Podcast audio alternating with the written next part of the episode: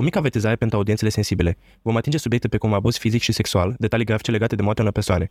Dacă sunteți sensibili la lista mai sus menționată, e în regulă, puteți să iei peste acest episod și vă așteptăm la următoarele. Conținutul la în vedere surse sigure, precum interviuri, cărți, videoclipuri, declarații, dar conține opinii și impresii personale, așa că discreția ascultătorului este necesară și recomandată. Conținutul prezentat nu este recomandat copiilor. Conținutul are scop educativ, iar respectul și susținerea noastră se îndreaptă spre cei care suferă sau au suferit de pe urma tragediei. Nu conține sfaturi legale avizate, iar pentru astfel de informații este necesară consultarea unui specialist. Luați-vă pisica, cana cu ceai sau cafea și hai să deslușim misterul.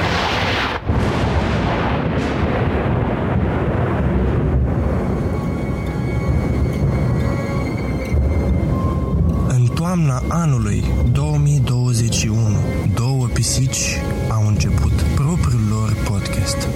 Apoi au spus, pur, să se facă lumină în acest caz. Iar apoi am apărut noi, Cristina și Alex, pentru a transmite mai departe voința pisicească. Să ne facem așadar comozi și hai să vedem ce ne-au dus pisicile în această săptămână. În acest episod vom continua discuția despre celebrii Maya Hinley și Ian Brady, un cuplu care a făcut ravagii în Marea Britanie și a stănit atenția unei întregi planete. În cea de-a treia și ultima parte a acestui caz, vom vorbi despre ultimele lor victime și despre cum au fost prinși aceștia în cele din urmă. Hai să începem! Bună! Salutare și bine ați venit la cea de-a treia și ultima parte, sperăm, din uh, acest caz uh, lung și complex și uh, interesant pe de altă parte. Dar înainte să trecem, să intrăm în pâine, uh, Cristina, ce planuri de vacanță ai în această vară? Că toată lumea zoomză în jurul nostru, că unde mergi la vară? Ce faci la vară? Da, cred că deja este mult prea târziu ca oricine să-și plănuiască, având în vedere cât de mult uh, iubește lumea vara și vacanțele de vară. Și mă gândeam zilele trecute că, uite, tu nu poți să mai spui vacanță, tu de acum începi să-i spui, spui concediu și știi că ai îmbrătrânit în momentul în care timpul liber de vară nu se mai numește vacanță, ci începe să se numească concediu. Uh, Eu îi spun vacanță în continuare, ca să mă simt tânăr. Asta e spiritul. Ca planuri, uh, deocamdată nu avem nimic plănuit. Știi, cele mai bune vacanțe, cele mai bune momentele ai atunci când nu ți le plănuiești și când pur și simplu vin uh, la întâmplare. Așa că, pur și simplu, we go with the flow. Mergem cum, uh, cum bate vântul, unde bate vântul, mai bine, cam atât. Ai tu niște idei, poate, de care eu nu știu?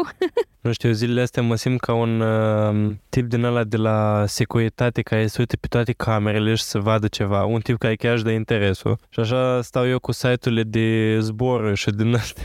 Adică cum apare o letă, cum hă, mă duc să investighez. Da, într-adevăr, uh, obviously, eram și eu cu tine când uh, începeam să facem niște research pentru concediul nostru, pentru că, cel puțin, eu am nevoie de o vacanță. Again, nu știu unde să fie, când o să fie, cum o să fie, dar știu că trebuie să se întâmple și mă uitam și efectiv de la secundă la secundă fluctuau prețurile în mod abuziv. Acum erau uh, 10 euro biletul până, spre exemplu, în Londra și în următoarea minut era 50 de euro. Niște, niște diferențe astea de la minut la minut. Când apucai să te uiți să vezi ce cazare mai ai sau ce, ce se mai întâmplă sau așa, imediat uh, săreau prețurile, deci nu puteai dacă nu le luai imediat. Trebuia să te, te miști cu viteza luminii. Trebuie să ai commitment, trebuie să fii dedicat uh, cauzei. Adică nu merge orice persoană așa să vină și să ia bilete pur și simplu, să facă research, să facă, să gândească. Nu, vii, ai dat banul, pac. Da, într-adevăr. Și, um, sincer, nu pot să spun că îmi place atât de mult să călătoresc vara, pentru că peste tot este zăpușeală, e cald, e oribil. Personal nu-mi place vara și prefer să călătoresc în uh, timpul primăverii, al toamnei um, sau chiar și în iarnă târzie, când începe să dea puțin uh, uh, iz de primăvară. Pentru că și mie nu pot să spun că îmi place să merg, eu știu, la clasica plajă sau pe munte sau așa, pur și simplu îmi place să iau un oraș la pas și să-i descoper uh, toate uh, secretele, să, să spun așa. Da, și, și mie mi se pare, sincer, uite, de exemplu, toamna, până octombrie, așa mi se pare cel mai bun uh, moment de vizitat. Și de mers prin, uh, prin alte orașe să vezi alte culturi și, într-adevăr, nici mie nu-mi place super mult să călătoresc vara. Cel mult îmi plăcea că era volei de obicei la plajă și eu, cum îmi place volei, stătea numai la volei și la not, adică la plajă nu o să mă vezi niciodată. Uh, sar de la volei, de pe terenul de volei sar în apă, mă răcoiesc și apoi mă duc din nou să joc volei. Uh, și după aia în timpul amiezii dorm, pentru că nu mai am energie. Dar uh, da, cred că ne potrivim pe chestia asta și uh, susțin vacanțele de primăvară-toamnă, știi cum e colecția primăvară-toamnă. Dacă nu este, ne facem noi colecția de primăvară-toamnă. Așa că cred că este timpul să ne apucăm de cazul de astăzi, în sfârșit, ultima parte. Hopefully, sperăm. Uh, cazul de astăzi de săptămânile trecute. În caz că ați lipsit sau că nu ați apucat încă să ascultați celelalte părți, vorbim despre um, Maya Hinley și Ian Brady, cei doi uh, criminali din mlaștinile din jurul Manchesterului. Am vorbit despre copilăria lor, cum s-au întâlnit, cum s-au îndrăgostit unul de altul și am discutat în episodul trecut despre primele două crime pe care le-au săvârșit aceștia și urma în acest episod să discutăm restul crimelor și cum au fost prinși și judecați aceștia. Așadar să trecem la treabă. Uh, următoarea crimă a treia a avut loc la aproape 8 luni după ultima, pe 16 iunie 1964. Victima a fost Keith Bennett, de 12 ani, cel mai mare dintre cei 5 frați ai săi, care locuia cu mama sa și cu tatăl său Vitrig. Jimmy Keith Bennett era un băiețel uh, aventuros, care iubea natura, îi plăcea să se cațe în copaci, să nuate, să joace fotbal. În general îi plăcea să fie afară și să facă lucruri. Era un băiețel foarte activ, dar și foarte familist de altfel.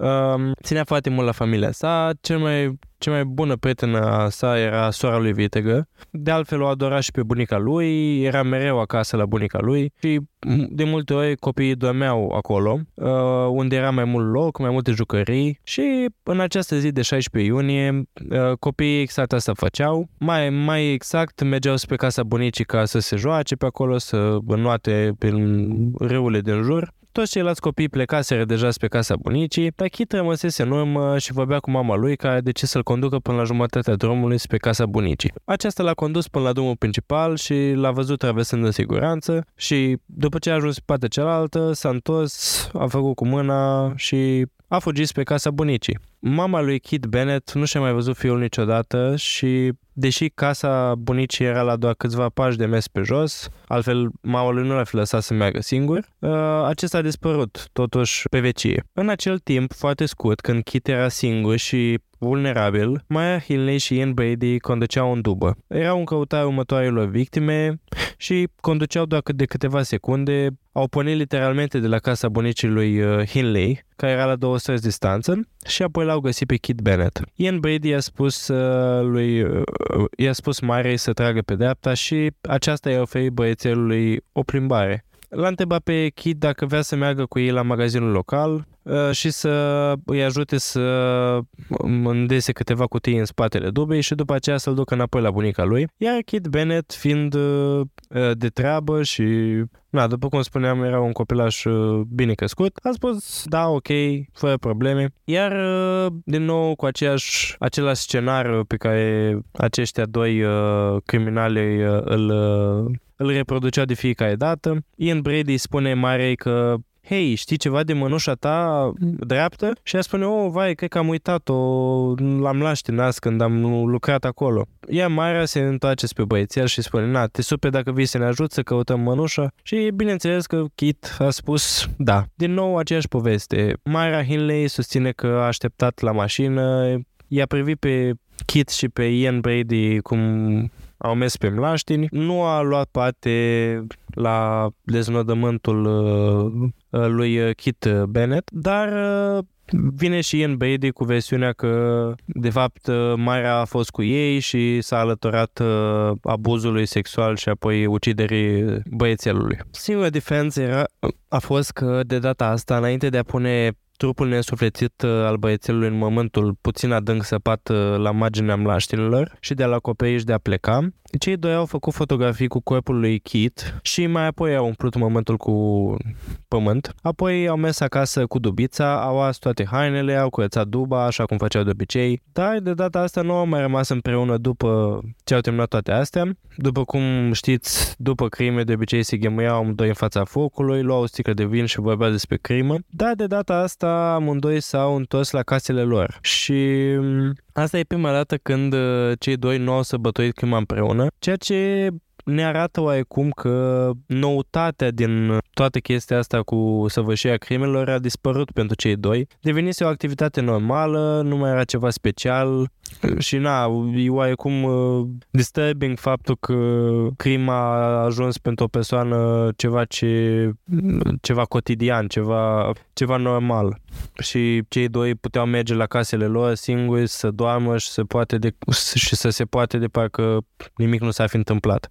Între timp, Kit Bennett încă nu fusese dat dispărut. Ea obse- bunica, bunica lui observase că acesta nu venise încă, dar credea că acest lucru s-a întâmplat doar pentru că Kit se hotărâse să se întoarcă acasă după ceva sau și că mama lui știa unde este și că era acasă. Și de altfel, bineînțeles că mama lui uh, a presupus că Kit a ajuns la bunica lui. A fost o oarecare lipsă de comunicare, dar, uh, na, sincer, mi se pare normal pentru acea vreme, când uh, era, în ce an era, în 1964, când cred că erau telefoane fixe și atât, și alea mergeau uh, din 2 în 2 și nu toată lumea avea acces la ele. Abia a doua zi dimineață, când bunica i-a condus pe toți ceilalți copii acasă, iar uh, mama a deschis ușa, s-a uitat la copii și a întrebat unde e Kit. Iar uh, bunica a spus unde e? Ei bine, am crezut că e cu tine. Uh, imediat și-a dat seama că ceva e în neregulă, adică obviously, uh, și au sunat la poliție pentru că dispuse de mai bine de 12 ore în acel moment și era foarte, foarte îngrijorător. Și imediat de data aceasta poliția a făcut o legătură între dispariția lui Keith Bennett și dispariția lui John Kilbride cu 8 luni înainte. Doi băieței de în jur de 12 ani dispăruți în Manchester după ce au fost singuri. Erau oarecum suspecți, dar în acest moment nu erau legați și de dispariția lui Pauline Reed, eh, pentru că era o fată mai mare și n era fată și de obicei un criminal are tiparul lui strid la care nu prea să bate. Și pe asta mizau și cei doi, Ian Brady și Uh, Myra Hinley, pentru că de asta și au inițiale au variat victimele pentru ca poliția să nu suspecteze nimic. Dar iată că numai doi copii de aceeași vârstă și de același sex erau de ajuns încât polițiștii din UK uh, să facă legătura. Uh, părerea mea este că polițiștii în America a fost clueless, dar uh, doar e un hot take ăsta. În general, mi se pare, mi se pare poliția din Europa mult mai bine pregătită decât cea din America, deși în America este mult mai multă criminalitate. Na, te aștepta ca atunci când ai crime zi de zi să știi cum să interpretezi mai bine o crimă. Dar aparent nu. Um, însă, ca și în cazul uh, precedent, poliția l-a suspectat și pe tatăl lui Kit, Jimmy. A fost cercetat destul de aspru acesta și au mers destul de, de, destul de departe. Au săpat în grădină, au dezmembrat podele, crezând că și-au ucis propriul fiu vitreg și i-au îngropat cadavrul sub podele. Au verificat peste tot, deși Kit și Jimmy erau cunoscuți ca având o relație foarte bună. Kit chiar îi spunea tată, iar mama lui Kit, Winnie, a fost atât de distusă de acest lucru, la fel ca tatăl său vitreg de altfel, pentru că știau amândoi că nu tatăl său făcuse asta. Dar Winnie a fost atât de afectată încât într-o zi s-a dus la secția de poliție și le-a spus să nu mai acuze pe soțul ei și a spus că dacă nu încep să-l caute pe adevăratul criminal, nu numai că se va sinucide, dar întâi o va ucide și pe ea și apoi și pe copii, ce și mi se pare că a pledat pentru vinovăția lui uh, Jimmy. În fine, ceilalți frații ai lui, uh, fiind micuți, nu înțelegeau de ce fratele lor nu mai era acasă și vorbeau mereu despre el, dar na, părinților uh, nu știau și nu puteau și nu voiau să le dea mai multe detalii. Ei nu înțelegeau că fratele lor nu se va mai întoarce acasă și de altfel nici părinții nu voiau să înțeleagă asta. În principal a fost greu pentru toată lumea. Mama lui Kit era de altfel și însărcinată în momentul dispariției și cu tot stresul că și pedofilul, dar și stresul cauzat de faptul că soțul ei era acuzat de asta, uh, a intrat în travaliu mai devreme, dar din fericire a dat naștere unui copil sănătos și ajunsese bine din punct de vedere fizic, dar ne putem imagina că sănătatea ei mentală nu era tocmai optimă. Și ca mamă, da, ai nevoie ca să te ocupi de noul tău născut și nu numai să-i acozi sprijin fizic, dar și sprijin moral și ce sprijin moral poți să-i acozi ca mamă când treci prin ce a trecut uh, mama lui Kit. Uh, gândiți-vă că avea un nou născut, tocmai născuse și a pierdut un copil, soțul ei era acuzat de moartea acestuia, mai avea și alți patru copii de care să aibă grijă și știm bine cum era pe atunci tratată femeia în societate, cam ea trebuia să țină totul, deși Jimmy, soțul ei, era un uh, bărbat destul de helpful, destul de grijuliu și destul de implicat în viața familiei. La câteva săptămâni după uciderea lui Kit Bennett, Ian Brady a dezvoltat poza pe care a făcut-o corpului lui Kit înainte de a-l îngropa și a constatat că era foarte neclară, nu era o poză bună pentru că era noapte și din această cauză au decis să distrugă poza nu era suficient de bună pentru a le oferi satisfacția bolnavă uh, de fiecare dată când se uitau la ea, așa că de ce să păsezi o astfel de dovadă? Au asuat pe foc și uh, cam asta a fost. Uh, următoarea crimă avea să aibă loc peste șase luni, iar acest lucru este un lucru remarcat la Ian Brady. Majoritatea criminalilor ucid dintr-o nevoie compulsivă de a ucide. Însă Ian Brady nu ucidea pentru a ucide, ci pentru a comite o crimă și a dovedi că este mai inteligent decât ceilalți. Nu îi păsa prea mult de crima în sine și știa că poate scăpa de aceste crime doar dacă le făcea destul de bine, dacă le făcea la fiecare șase sau opt luni sau mai știu eu ce perioadă, în felul ăsta era mai puțin probabil ca ele să fie legate între ele. Dacă a fost trei dispariții la o săptămână una după alta, bineînțeles că s-a făcut legătura imediat. Dar în felul ăsta, pentru că exista o perioadă lungă de timp între crime, poliția i-a luat mai mult timp să facă legătura între ele. Dar în aceste șase luni de pauză, cei doi au făcut cunoștință cu cineva care a fost prins în această lume bolnavă împreună cu ei. Iar această persoană a fost un prieten de familie uh, și anume David Smith, uh, care a căsătorit cu sora ei, uh, Maureen. Aceștia doi s-au căsătorit în vara anului 1964, la o lună după uciderea lui Kit Bennett, iar Ian s-a atașat imediat de David Smith. Smith era mai tânăr decât Brady, cu aproape un deceniu, așa că îl admira pe Brady, era ca un frate mai mare pentru el ba chiar un fel de tată, dar erau și în același timp și cei mai buni prieteni. Brady reușea să fie pentru David toate aceste trei persoane, tată, frate, prieten într-o singură persoană, iar David era fascinat de el. Brady era foarte cult, citea cărți, se îmbrăca elegant, asculta discuri cu muzică în timpul liber, nu semna deloc cu ceilalți prieteni ai săi.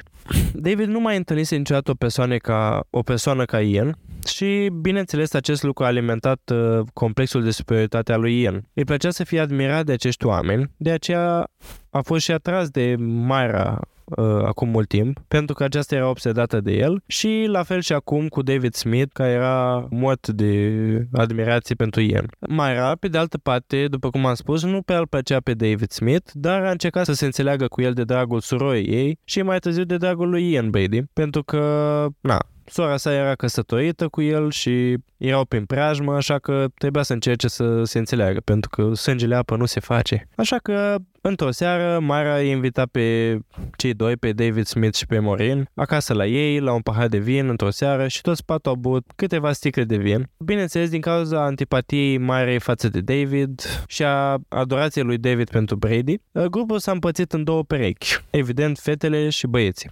Brady îl interoga pe David Smith despre viața lui, educația lui, trecutul lui infracțional și despre toate celelalte și cred că a venit momentul să vorbim puțin despre uh, viața lui David Smith înainte ca acesta să apară în povestea noastră. El a fost crescut de bunicii lui, după ce mama lui biologică a murit la scurt timp după ce s-a născut. Iar tatăl său, fiul bunicului, era în amată, din câte se știe, iar David Smith a, căzut, a crescut crezând că bunicii lui sunt, sunt părinții lui biologi. Și după cum cred că vă puteți imagina, trebuie să fost un eveniment uriaș în copilăria lui când a aflat că cei pe care îi considera părinți îl păcălise tot timpul și că erau de fapt bunicii lui și că el avea alți părinți. Bine, acum nu mi se pare că a fi, de bine, a fi bine înțeles faptul ăsta că trebuie să supere, pentru că na, ei și-au dat din uh, ce au avut și au încercat să-l crească și teoretic eu consider uh, cei care te cresc sunt părinții tăi, nu neapărat cei care te-au născut. Dar, uh, în fine, cei bunicii au ținut ascuns faptul ăsta că ei sunt bunici, dar în afară de asta, David Smith a trăit o copilărie destul de fericită. Bunica sa l-a răsfățat, l-a, l-a adorat pe David Smith și i-a dat tot ce și-a dorit vreodată, deși era o familie destul de săracă, dar apoi bunicul, a.k.a. Uh, tata lui David Smith, a început să bage la jocul de noroc, la păcănele și au avut parte de valuri de bruște de bani Așa că banii au fluctuat constant uh, în această familie, era undeva între a avea o tonă de bani și a fi luxoși și în sărăcii gravă. Dar niciodată nu au fost atât de săraci încât să nu se poată hrăni sau să nu poată ține lumina aprinsă, iar uneori își permiteau o jucărie pentru David, alteori nu. Când uh, David avea 7 sau 8 ani, uh, tatăl său a revenit în viața lui când a primit o slujbă la o firmă de papetărie din apropiere uh, și acesta își vedea tatăl destul de des. Tatăl îi aducea cadouri de câte ori îl vedea, dar după un an sau doi ani înceta brusc să mai vină, ceea ce trebuie să fi fost foarte greu pentru David. În cele din urmă, tatăl său biologic s-a întors din nou și apoi l-a abandonat, dar David a decis ca viața sa să continue fără tatăl său. Nu, a f- nu era o pierdere majoră pentru că încă îi avea pe, pe, pe bunicii săi și era foarte apropiat de bunica sa, că îi spunea mamă, a fi făcut tot ce pentru ea, așa cum și ea a fi făcut tot ce pentru el. David Smith și bunicii săi au ajuns o familie foarte respectată, deși în spatele scenei bunica sa era de fapt alcoolică, dar nu a lăsat să se vadă asta în imaginea ei publică. Nu voia ca nimeni să afle din vecini, nimeni, așa că nu voia să fie văzută intrând într-un, intrând într-un magazin și cumpărând mai multe sticle de alcool în fiecare zi.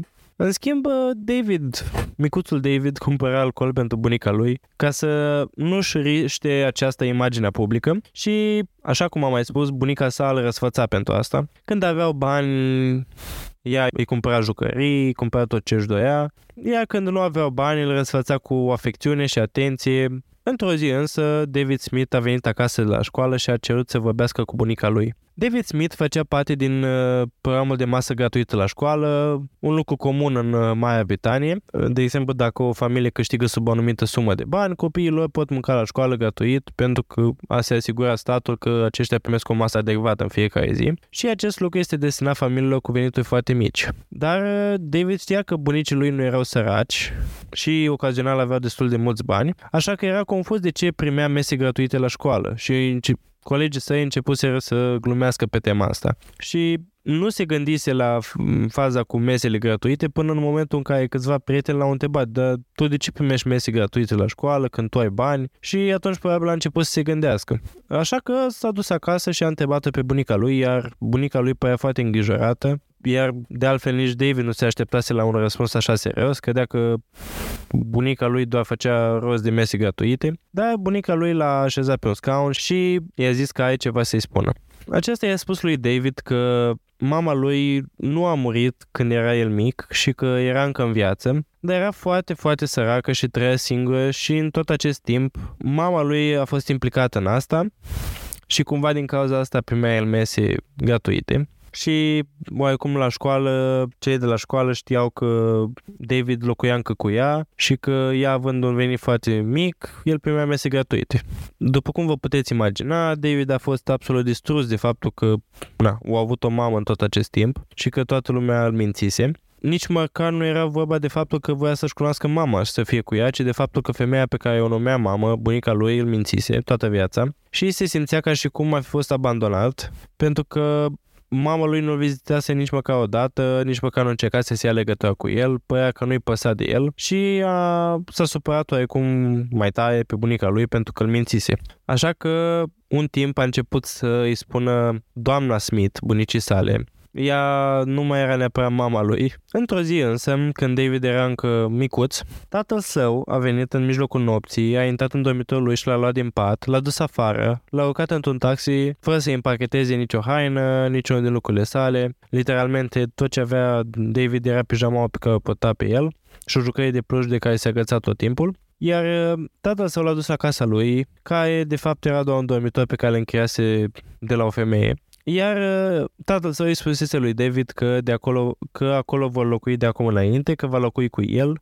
Fie vorba între noi, condițiile de trai din dormitorul ăsta erau îngrozitoare, miroseau urât, era umed, frig, întuneric, mudar, tot ce vreți. Și proprietarea asta de la care au încheiat această cameră nu prea era de treabă, mai ales cu David. Iar la un moment dat David a atacat-o pe proprietarea asta pentru că era atât de oribilă. Iar acest lucru era un adevărat contrast cu ceea ce era David în mod obișnuit, pentru că na, bunicii săi îi oferise o educație destul de bună, dar na, David a clacat pentru că era un contrast uriaș, uriaș între patul confortabil pe care îl avea și hainele frumoase pe care le avea acasă cu bunicii săi și salteaua de pe podea pe care dormea acum într-un dormitor modar. Acest lucru uh, l-a afectat foarte tare pe David și la rândul său a început să se poate urât la școală, uh, notele sale au scăzut, au început să intre în uh, bătăi, a început să fure lucruri și în cele din urmă a ajuns într-un centru de detenție iar apoi uh, s-a apucat de box, ceea ce l-a ajutat să se descace, să-și descace nervii în siguranță, fără să rănească oameni, dar în cele din urmă a renunțat și la box și a pierdut interesul. După ce a fost eliberat din uh, centru de detenție, a redevenit băiatul rău și la fel ca Ian Brady, era cunoscut ca spăgătorul de inimi. A avut de-a face cu multe fete, s-a bătut mult, era dur, fura lucruri, era băiatul rău al uh, zonei și, după cum mai sus pe de altă parte, trăgea foarte multe fete în țeapă și uh, toate erau nebunite după el.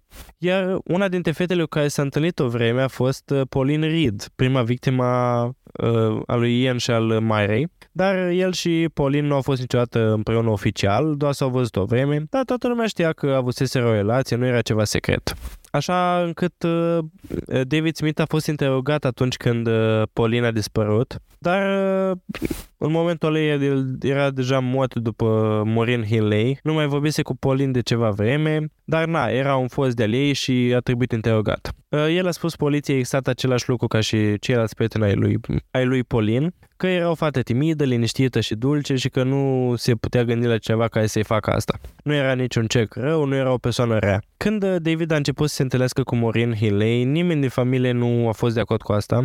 După cum am mai spus, el era un infractor, un uh, gagicar, că așa vreau eu, și familia Hilley știa de altfel că era o veste proastă. În cele din urmă, în 1964, Morina a descoperit că era însăcinată, copilul fiind al lui David și na, încă nu erau căsătoriți, doar se vedeau de mult timp, iar ea a rămas însăcinată și el a cerut-o imediat în căsătorie și s-au căsătorit înainte ca, să, ca ea să nască acest copil. La vremea aceea, după cum bine știți, era privit cu dispreț să ai un copil în afara căsătoriei și era privit cu dispreț și să-l avotez, așa că singura soluție viabilă era căsătoria. Iar, na, David nu a vrut să aducă acest tip de rușine asupra sa și a lui Morin, așa că s-au căsătorit. Dar uh, familia lui Morin uh, în continuare nu, erau dispu- nu era dispusă să-l accepte ca parte din familie pe David, nici măcar nu a, pat- nu a participat la nuntă, nici nici măcar Mayra. Iar Mayra și Morin erau cele mai bune prietene din copilărie și nici măcar uh, ea nu a participat la nunta surorii ei.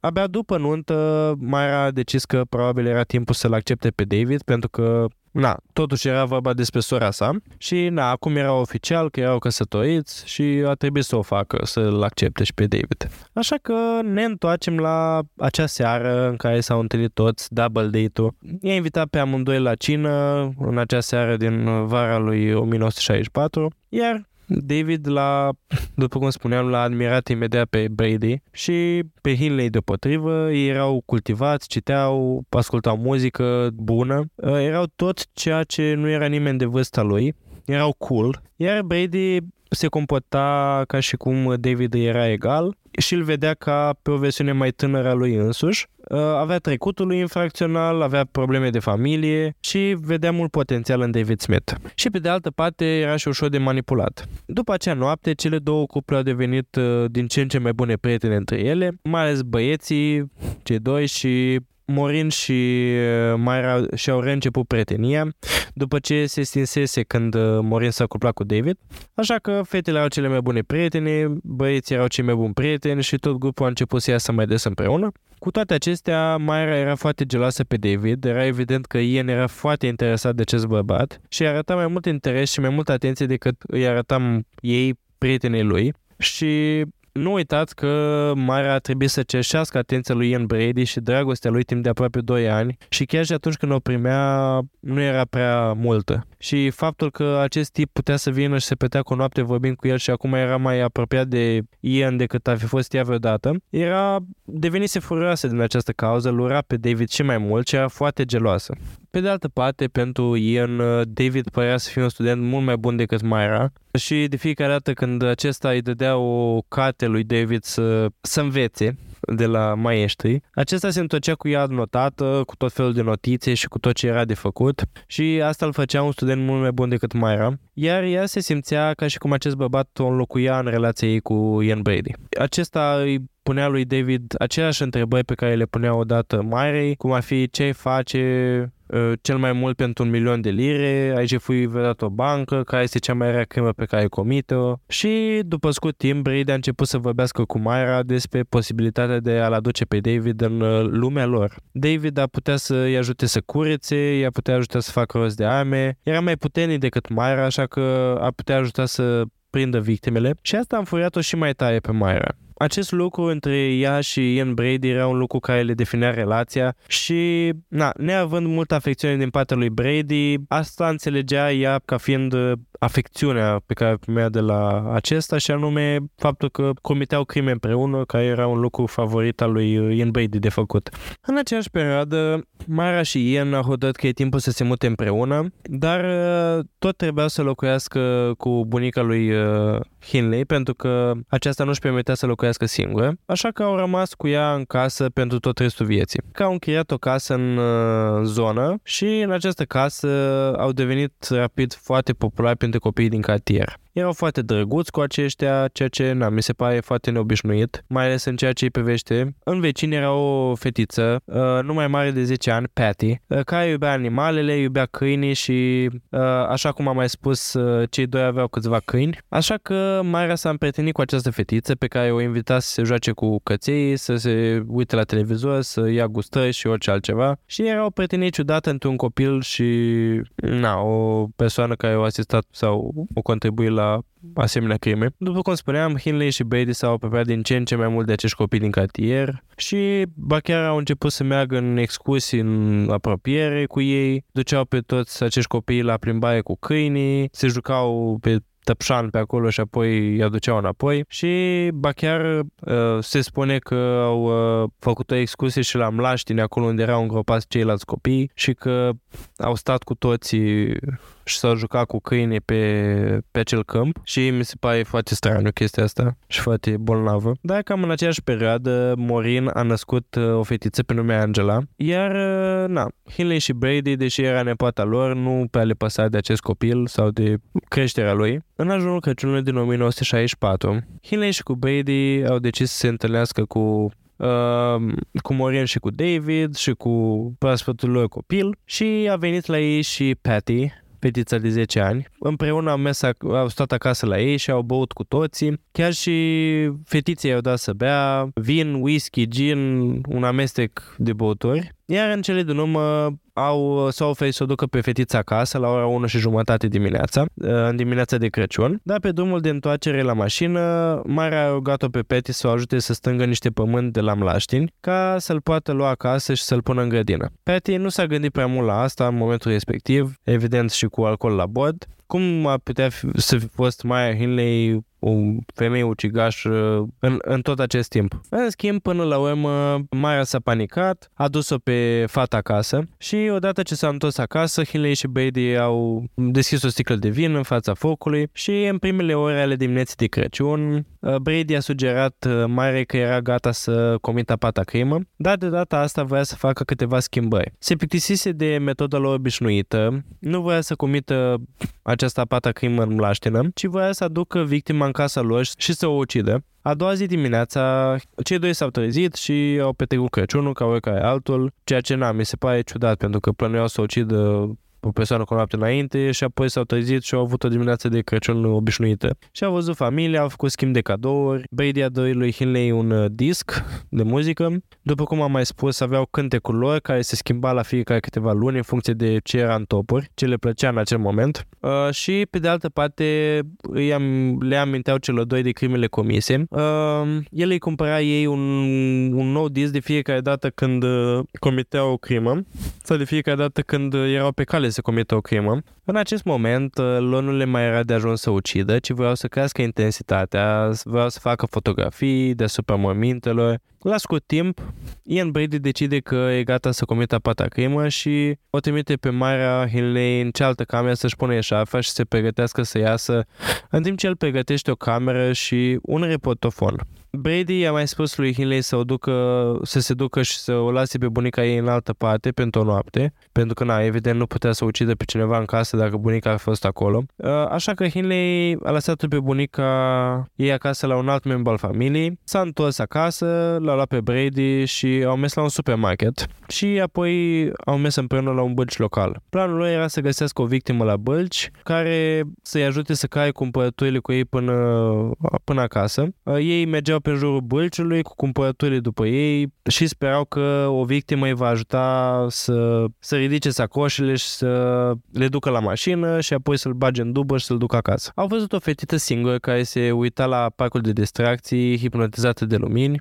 Atunci Mara a scăpat cumpărăturile pe jos și această fetiță a sărit în ajutor și a ajutat-o să ridice cumpărăturile și să le ducă înapoi la mașină. Iar odată ce a ajuns acolo, Hinley a întrebat-o pe această fetiță dacă nu ar fi deranjată să se întoarcă acasă cu ei și să-i ajute să ducă cumpărăturile în casă, deoarece pungile erau spate și na, ar fi fost de ajutor uh, ea. Ea i-a spus că da, bine, ok, uh, și au așezat-o în spatele mașinii și au îngrămădit cumpărăturile în jurul ei și au pornit la drum. Această fetiță era avea 10 ani, o chema Leslie și era o fată foarte timidă și liniștită în mai parte. Era singura fată dintre frații ei, avea trei frați și locuia cu mama ei și cu prietenul mamei ei, iar în acea dimineață s-a trezit și a fugit. S-a trezit și a mers uh, cu toți frații ei la bălci, dar uh, la un moment dat li s-au terminat banii și fratele mai mic, Tommy, a plecat înapoi acasă pentru că nu avea ce face fără bani. Și Leslie a mers cu el o parte, numai că după aceea s-a întors, s-a întors la bălci pentru că și-a dat seama că nu vrea să plece, voia să se mai uite la bălci, chiar dacă nu își permitea să se urce în niciun carusel. Tommy avea 2 ani mai puțin decât Leslie, așa că a ascultat de ea și s-a dus singur acasă și așa a ajuns să um, fie capturată de cei doi în dubiță. Aceștia s-au întors acasă și micuța Leslie a ajutat-o pe Mara Hinley să ducă toate cumpărăturile în bucătăia casei. Între timp, Ian s-a dus la etaj, probabil pentru a instala reportofonul ca să înregistreze totul. După puțin timp, Hinley a întrebat-o pe Leslie dacă nu o deranjează să o ajute să ducă cumpărăturile la etaj, ceea ce lui Leslie s-a părut ciudat, dar a fost de acord și a urcat pe scări. Scări în camera unde avea să fie ucisă în curând. Până acest moment, Myra Hinley a negat că a fi avut vreun rol în crimele pe care le-a făcut Ian Brady. A recunoscut că i-a demenit pe copil la Ian, dar a spus că nu i-a omorât niciodată, că nu a fost prezentă la crime, dar de data asta avem, doba- avem dovada că a fost. A spus câteva cuvinte uh, în, uh, în acea înregistrare. Se poate observa pe înregistrare cum Leslie începe să intre în panică atunci când uh, Hinley și Brady încep să se ocupe de ea. O trag pe pat, ea, Ian încearcă să facă poze și le arată lui uh, îi arată Marei. Mă, vă puteți imagina ce fel de poze. Uh, nu o să dau mai multe detalii de, despre această scenă, pentru că puteți găsi înregistrările pe internet. Ideea este că în tot acest timp Brady îi spunea mereu lui Leslie că încercăm doar să-ți facem poze, nimic mai mult. Uh, în tot acest timp, uh, pe fundal se auzea muzică de Crăciun, se, aud, se aude cum uh, unul dintre cei doi o lovește pe Leslie cu un cablu și bineînțeles că amândoi spun că celălalt a fost cel care a făcut-o, dau vina unul pe altul, așa că nu știm cu adevărat cine o a lovit-o, dar na, asta nu contează foarte mult. Interesant e faptul că Brady susține că Myra a fost cea care l-a lo- a lovit-o pe Leslie cu cablu și spune că la patru săptămâni după crimă, Hinley ținea acest cablu electric uh, pe noptieră și îl scotea în fiecare seară, se uita la el, îl mângâia și își amintea de crimă. Uh, iar chestia asta a fost uh, foarte socotită foarte bolnavă, uh, de chiar și de jurul care avea să-i judece, vom vedea mai târziu. Se spune că în cadrul uh, procesului uh, foarte multe persoane au, au avut nevoie de terapie după, pentru ce au auzit uh, în cazul ăsta. În fine, seara zilei de 26 decembrie, după ce au ucis-o pe, pe, pe Leslie, au, uh, aceștia doi au înfășurat cadavrul într-un covor, l-au dus în, în dubă și au plecat spre mlaștini pentru a îngropa cadavrul. Ca de obicei, dar nu au ajuns prea departe pentru că drumul era foarte prost, era înghețat, era vreme foarte proastă și nu au reușit să ajungă până acolo, așa că s-au întors acasă, dar acum aveau un cadavru pe care trebuia să-l ascundă. Așa că au luat cadavrul, l-au pus în camera unde a fost ucis, ucisă Leslie și l-au lăsat acolo, apoi s-au întors la pateș, s-au așezat din nou lângă foc, au băut vin și au vorbit despre crimă, în timp ce cadavrul era încă la etaj. Uh, în timp ce se întâmplau toate astea, mama lui Leslie, împreună cu restul familiei, au plecat imediat în căutarea ei. Imediat ce Tommy s-a întors acasă fără ea, uh, mama ei s-a întors direct la târg să o ia de acolo. Nu voia să o lase singură pe la bălci, iar când aceasta nu era acolo, toată familia a intrat în panică și au căutat-o pe Leslie toată noaptea, dar nu au găsit-o. Așa că au chemat poliția și și-au unit eforturile ca să o caute, dar nimic. În dimineața următoare, după crimă, Hinley și Brady au dus cadavrul înapoi în, uh, în mlaștin și au îngropat-o într-un moment uh, improvizat acolo. De data aceasta, cadavrul era dezbăcat. Acesta a fost prima dată când o victimă a fost dezbăcată și i-au îngropat hainele și picioare, uh, hainele la picioarele și i-au îngropat hainele la picioare. În același timp, poliția a început să meargă în școli și să țină discuții despre cum na, să nu stea pe târziu afară după lăsarea întunericului, să nu meargă singuri și să nu se urce în mașini cu necunoscuți. Ca și în cazul celorlalte, tatălui Leslie a fost uh, interogat, dar fără succes atât tatăl biologic cât și tatăl vitreg, cum ar veni. Mai apoi, mama lui Leslie a oferit o recompensă de 100 de lire pentru predarea ei în siguranță ceea ce na, înseamnă cam 2000 de lire în banii de azi. În perioada asta nu s-a atins deloc de dormitorul lui Leslie și dormitorul a fost păstrat atâta timp cât au avut casa. Nu au atins, s-au mutat nimic, totul a rămas așa cum a fost când a plecat Leslie. După o lună, Brady și Hinley au plănit o excursie în Scoția, lucru pe care îl făceau destul de des pentru că Brady era original din Glasgow și îi plăceau peisajele de acolo cu multe zone muntoase și mlăștinoase. Uh, vecina lor de 10 ani, Patty, remember her from uh, de la de mai, uh, de mai înainte, cea de 10 ani care o și vin cu ei. Ei au întrebat-o dacă vrea să vină cu ei excursie, însă mama lui Patty a decis că nu vrea ca fica ei să meargă Așa că Hinley și Brady au mers singuri. Personal, nu cred că Hinley sau Brady a făcut ceva lui Patty în acel moment, pentru că na, toată lumea știa că merge în excursie cu ei și a fost prea dubios să se întâmple ceva cu ea, deși erau foarte drăguți. Și mi s-a părut tot timpul foarte dubios cum unii, pe unii copii îi prindeau și îi omorau și îi torturau, iar pe alți copii, cum ar fi Patty, îi considerau, se comportau ca și un om normal cu ei, ba chiar cu un om de, ca un, niște oameni drăguți. Dar uh, în scurt timp și prietenia celor doi cu Petty a fost întreruptă pentru că Brady a prins-o pe Petty cățându-se pe gardul lor uh, odată și credea că ea încerca să fuie lucruri din grădină și a spus că dacă o mai prinde făcând asta îi va rupe gâtul și din acel moment, na, ea nu a mai vorbit cu ei. Nu s-a mai dus în casă, i-a evitat cu orice preț. Mai apoi, în aprilie 1965, Angela, fetița lui Morin și a lui David Smith, uh, a murit la vârsta de 6 luni. Foarte brusc, au aflat că avea bronșită în acea dimineață și a murit mai târziu în acea după amiază. Na, pe atunci chiar și o bronșită era destul de gravă, dacă nu erau tratamentele care sunt acum. David era la serviciu când a aflat și Morin l-a chemat să vină la spital a venit la spital și a fost informat că fica lui a murit. Uh, până acel moment, David era foarte furios pe lume de faptul că universul i-a putut da o fică și că pe care să o iubească atât de mult, ea apoi să o smulgă din brațe. Era destul complet în camera de spital în care se afla a lovit pereții, trântea ușile, mobila pe acolo, iar apoi a cedat și a început să plângă, un dezastru pentru el. Iar într-o zi din zilele care au urmat moții Angelei. Uh, când s-a întors acasă, a văzut uh, unul din lucrurile ei pe marginea... Uh, unul din lucrurile ei uh, acasă și din nou a început să se gândească la vremul în care aceasta trăia uh, și la faptul că nu mai putea fi capabil să experimenteze asta niciodată. Așa că a luat toate lucrurile care au fost ale ei, hainele, jucăriile și tot ce amintea de ea și a pus totul într-o valiză. Apoi a condus valiza până la, a condus mașina până la un pod și a aruncat valiza de pe el. Uh, iar Brady și Hinley pe de altă parte, na, desigur nu era copilul lor, dar era nepoata lor și nu prea mișcați de întreaga situație, nu le păsa. Au arătat o simpatie falsă, dar mai mult, sincer, nu pare că le-a fi păsat. Na, neavând nici măcar un copil, nu cred că puteau înțelege relația asta părinte-copil.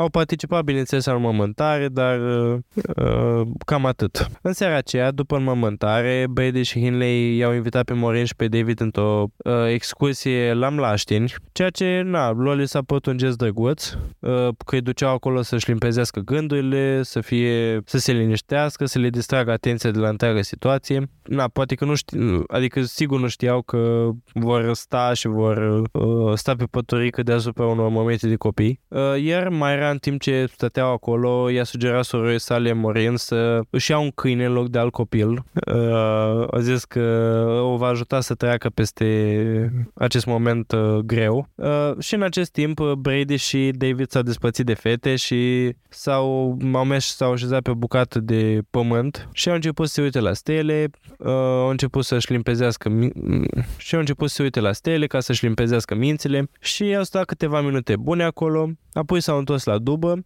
dar uh, ceea ce nu știa David Smith în acest moment, la acel moment, era că Ian Brady îl dusese în acel loc anume pentru că stăteau pe momentul lui uh, John Kilbride, în timp ce beveau stelele. Iar acest eveniment uh, i-a apropiat și mai mult. Na, bineînțeles, nu a fost niciodată o chestie în patru, ci mai mult fetele s-au apropiat foarte mult între ele și bă- băieții la fel. Uh, Brady a început să facă și mai multe lucruri cu David, pe care numai cei doi le făceau împreună. Au început să plănuiască împreună infracțiuni, doar mici, cum ar fi furturi mărunte, vandalism și alte lucruri de genul ăsta. Și oarecum Brady, prin aceste chestii, a oferit o distragere lui David de la moartea copilului său și i-a dat și niște busuri de adrenalină. Și în cele din urmă, Ian Brady l-a întrebat pe David ce părere avea despre jefuirea unei bănci. Îl pregătise gradual pentru această discuție, pentru că, na, dacă te împrietenești cu cineva și imediat îi spui dacă, ei, ai vrea să jefuiești o bancă cu mine, na, bineînțeles că a spune nu. Dar Ian a adus în discuție subiectul crimelor și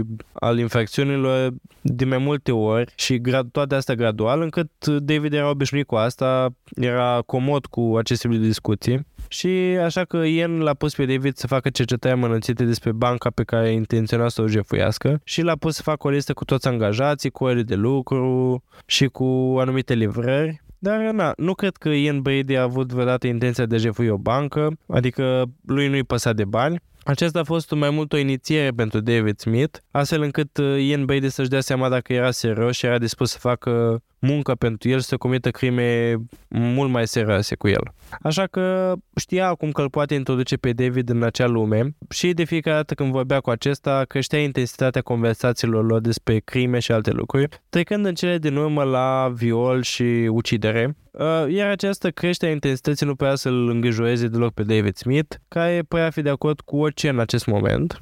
Așa că, în ultima discuție, Brady a decis să mărturisească faptul că a ucis pe cineva, însă David nu l-a crezut, iar acest lucru l-a înfoiat foarte tare pe Ian Brady, care s-a simțit jignit, era ca și cum, na, acum nu mă crezi capabil că, că pot să comit o crimă. Adică nu mă, nu mă cred suficient de inteligent, suficient de puternic. Și astfel Brady a început să îi dovedească, să încerce să-i dovedească faptul că el a ucis pe cineva. Spunea că avea dovezi fotografice, dovezi audio, spunea că l-a dus pe David la locurile din înmormântare, ca... spunea că, hei, te-am dus la locurile la care, locurile unde sunt înmormântate victimele mele și ai stat deasupra uneia dintre acestea, tu nu ți-ai dat seama, însă David tot nu-l credea, așa că Ian Brady a considerat că trebuie să comită o altă crimă. ca să-i dovedească că e capabil de așa ceva. Pe 6 octombrie 1965, Ian și Myra au comis a cincea și ultima crimă. Bineînțeles, ei au avut mai multe tentative decât doar 5, au încercat să ucidă, să ucidă mai mulți copii, dar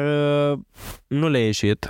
În orice caz, în această zi, Ian Brady și Myra Hinley au condus până la gara locală, uh, pentru că lui Ian Brady îi plăcea să, uh, îi plăcea să țină o valiză plină de dovezi incriminatorii în uh, dulapurile din gară, cum ar fi înregistrările audio și fotografii și chestii de genul ăsta, uh, caiete care conțineau anumite lucruri grafice și na, nu voia să țină chestiile astea prin casă în caz că poliția venea și o percheziționa. Voia ca lucrurile să fie safe tot timpul, așa că o mers la gară, fie să scoată ceva dintr-o valiză, fie să pună ceva înăuntru. Și când era pe acolo, Ian Brady a încercat să meargă la magazin să cumpere niște vin. Dacă n-a încercat să deschidă ușa, a descoperit că era încuiată, nu se mișca și atunci un tip care stătea în apropiere i-a strigat spunându-i că, hei, închisă. Brady s-a întors pe acest băiat și a început o conversație și a aflat că era Edward Evans, în vârstă de 17 ani. Acum, na, se zvonește că Ian Brady și Edward Evans s-au întâlnit înainte într-un bar de homosexual din apropiere. Unii spun uh, că a fi adevărat, alții spun că alții infirm uh, ipoteza asta. Edward Evans, așa cum am mai zis, era un băiat de 17 ani, născut și crescut în Manchester. Avea doi frați și o viață foarte normală. În acea seară trebuia să se întâlnească cu un prieten pentru a merge la un meci de fotbal, dar prietenul nu a mai apărut, așa că s-a dus singur la meci și de aceea se afla în gară. Tocmai se întusese singur de la meci, uh, Brady a început să vorbească cu Edward și să întrețină conversație cu el, apoi l-a invitat la el acasă, iar Edward a spus, bine, uh, au mers la mașină unde mai era pe scaunul șoferului, ea era singura care știa să conducă, iar Ian Brady a deschis ușa mașinii pentru a lăsa pe Edward să intre și a spus, oh, asta este sora mea Myra. Așa că s-au întors uh, la casa pe care Ian și Myra o împățeau cu bunica Myra, care, care a fost uh, tot timpul, pe tot timpul acestei crime în casă au ieșit cu toții din mașină, Brady și Edward Evans au început să meargă spre casă, iar în acel moment Ian s-a întors pe Myra și a spus du-te și adul pe David Smith. Era ora 11 seara pe atunci. Aceasta a mers până acasă la cei doi, a bătut la ușă, cei doi erau în pat în acel moment, așa că Mayra oarecum i-a trezit și uh, aceștia au venit la ușă. Uh, ea, Mayra, care practic avea nevoie de un motiv pentru a bate la ușă și Mayra a spus lui Morin ceva de genul că bunica ei uh, avea nevoie de ea la ora aia și că era urgent și că nu poate să aștepte și na, după aceea a spus că să meargă David, că mă poate conduce acasă pentru că e târziu și na, după aia se poate întoarce singur acasă, fiind bărbat și na, în fine. Așa că l-a scos pe David din casă fără să o aducă pe Morin. De acum încolo, nu numai că avem două versiuni diferite ale evenimentului, ca de obicei, a lui Hinley și a lui Brady, dar avem și cea de treia versiune, și anume cea a lui David Smith.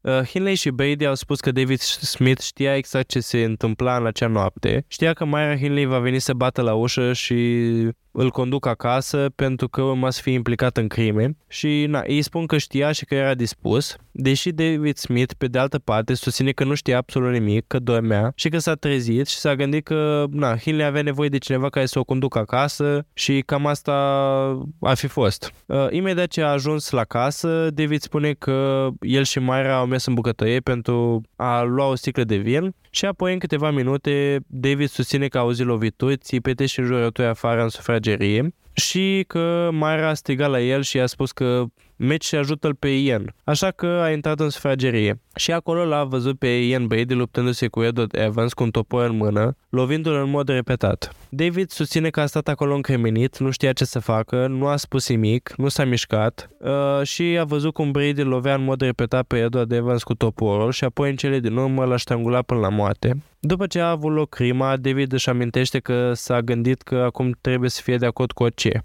Brady și Hinley vor ca el să fie de acord cu orice, pentru că ea, na, acum știind că Brady era capabil de crimă și că ar putea cu ușurință să se confunde cu aceeași soartă ca și Edward, oarecum am jucat jocul celor doi. Asta este versiunea lui David. Aceștia au început împreună să curețe sângele de pe pereți și de pe covor. Brady a cerut apoi lui David Smith să-l ajute cu cadavrul. La început l-au luat și l-au dus în dormitor și apoi l-au înfășurat într-un covor. Uh, David își amintește că Myra era destul de entuziasmată de toată chestia asta, vorbea despre cum ochii lui păreau să aibă frică în ei și despre zgomotele de, pe care le făcea când s-a lovit cu capul de podea și alte chestii. David Smith a spus că în principal el și Maya făceau toate eforturile de curățare și așa, în timp ce Ian Brady se plimba prin casă cu toporul în mână vorbind despre cât de greu era toporul și cât de brutal a fost crima. Iar David se uita la Maya și nu înțelegea cum sau de ce era atât de calm în legătură cu toate astea. Ea doar aduna bucăți de păr, bucăți de carne și, uh,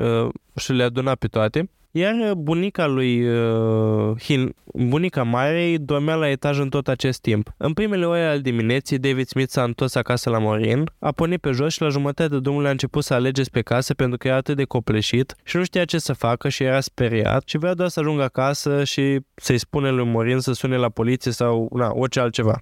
Dar îndată ce a intrat în casă, Uh, a fugit imediat la baieș și a vomitat din cauza cea, a ceea ce tocmai văzusem, așa că Morin s-a dus în baieș și l-a întrebat dacă se simte bine, ce se întâmplă, iar el a cedat și a povestit tot ce s-a întâmplat. Lui Morin s-a părut greu de crezut la început că, na, era vorba de soarea ei și nu credea că soarea ei a fi fost capabilă de așa ceva, dar David a stat acolo și a spus că nu, sora ta a fost complice și a vrut să o facă, așa că amândoi au hotărât că trebuie să sune la poliție, dar nu au vrut să o facă chiar atunci pentru că uh, David era speriat că poate cei doi i-au, l-au urmărit până acasă și cum nu aveau linie telefo- telefonică, după cum am mai spus, multe familii nu aveau telefon, ar fi trebuit să iasă afară și să sune la poliție la un telefon public și na, nu vreau să iasă afară de frica lui Ian Brady și a lui uh, Maya Hinley. Așa că au încuiat ușile și au rămas în casă pentru restul nopții, dar na, evident că nu puteau dormi, nici nu puteau vorbi despre nimic altceva decât despre crimă, pentru că doar la asta se gândeau. În cele din urmă, dimineața a răsărit,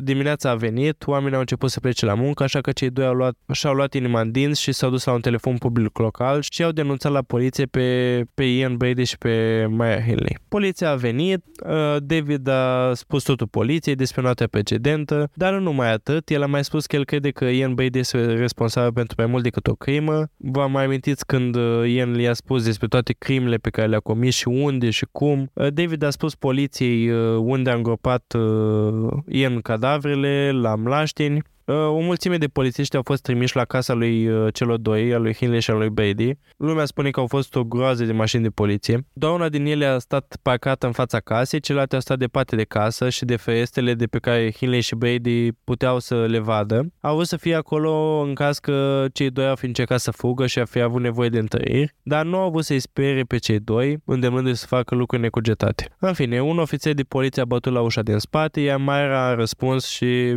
Polițaiul a întrebat-o de soțul ei, dacă e înăuntru. Uh, ea mai a spus că nu este niciun bărbat în această casă. Uh, polițaiul a încercat să-mi pună câteva întrebări, uh, dar ea a fost foarte disprețuitoare, foarte așa nonșalantă. Dacă în cele din urmă acest ofițer a împins, a împins-o pe Marea într-o parte, a trecut de ea și în timp ce făcea chestia asta, Marea i-a spus că hei, e în cealaltă cameră, așa că ofițerul a intrat în sufragerie și l-a văzut pe Ian Brady uh, stând pe fotole ca și cum ai fost adormit, ca și cum se relaxa, citea o scrisoare și nici măcar nu și-a ridicat uh, privirea de la scrisoarea pe care o, o citea. Și atunci poliția a început să intre în casă. Uh, au aruncat o privire prin casă, au căutat în dormitorul bunicii, au găsit-o pe bunică, care încă stătea pe acolo. Au încercat să intre în camera de vis-a-vis de cea a bunicii, dar au observat că ușa era încuiată. A, au întrebat-o pe Marea unde este cheia și a spus că a lăsat-o la serviciu, iar ofițerul a spus, na, atunci hai să mergem să o luăm. După aceea a început să dea scuze diferite despre cum că nu-și amintește unde a pus cheia la serviciu și alte chestii, iar apoi uh, Ian Brady, care în tot acest timp stătea și citea o scrisoare, uh, a început să se neveze din cauza acestui dute vino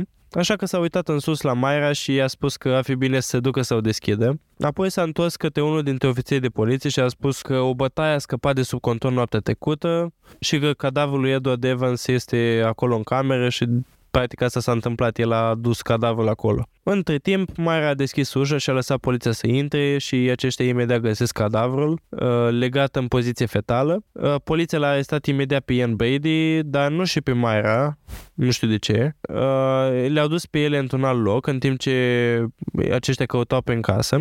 Între timp ei uh, mențineau povestea cum că Edward a venit să se bată cu ei și bătaia a scăpat de sub control și au sfârșit prin a lucide. Dar uh, cadavrul lui Edwards a fost dus la autopsie și s-a constatat că avea 14 rând de topor pe corp, iar cauza morții a fost strangularea. Asta nu arăta o bătaie care a scăpat de sub control. Nu poți să te ceți așa de tare cu altă ființă umană și să te bați dându-i 14, bătăi de, 14 lovituri de topor și apoi să o strangulezi. Myra Hinley a fost interogată mai târziu și a fost întrebată ce s-a întâmplat. Ea, ea a făcut pe proasta, a spus că nu știu, nu spun nimic, uh, povestea lui Ian este și povestea mea. Uh, totuși l-a implicat pe David Smith în această crimă în mod repetat și tot îi menționa numele. Uh, pentru Maya Hinley tot era din vina lui David. Desigur, na, nu l-a plăcut niciodată pe acest om și de îndată ce a văzut ocazia a încercat să îl bage la, să-l înfunde și să-l trimite departe de sora ei. Între timp, poliția a căutat mai departe în casă,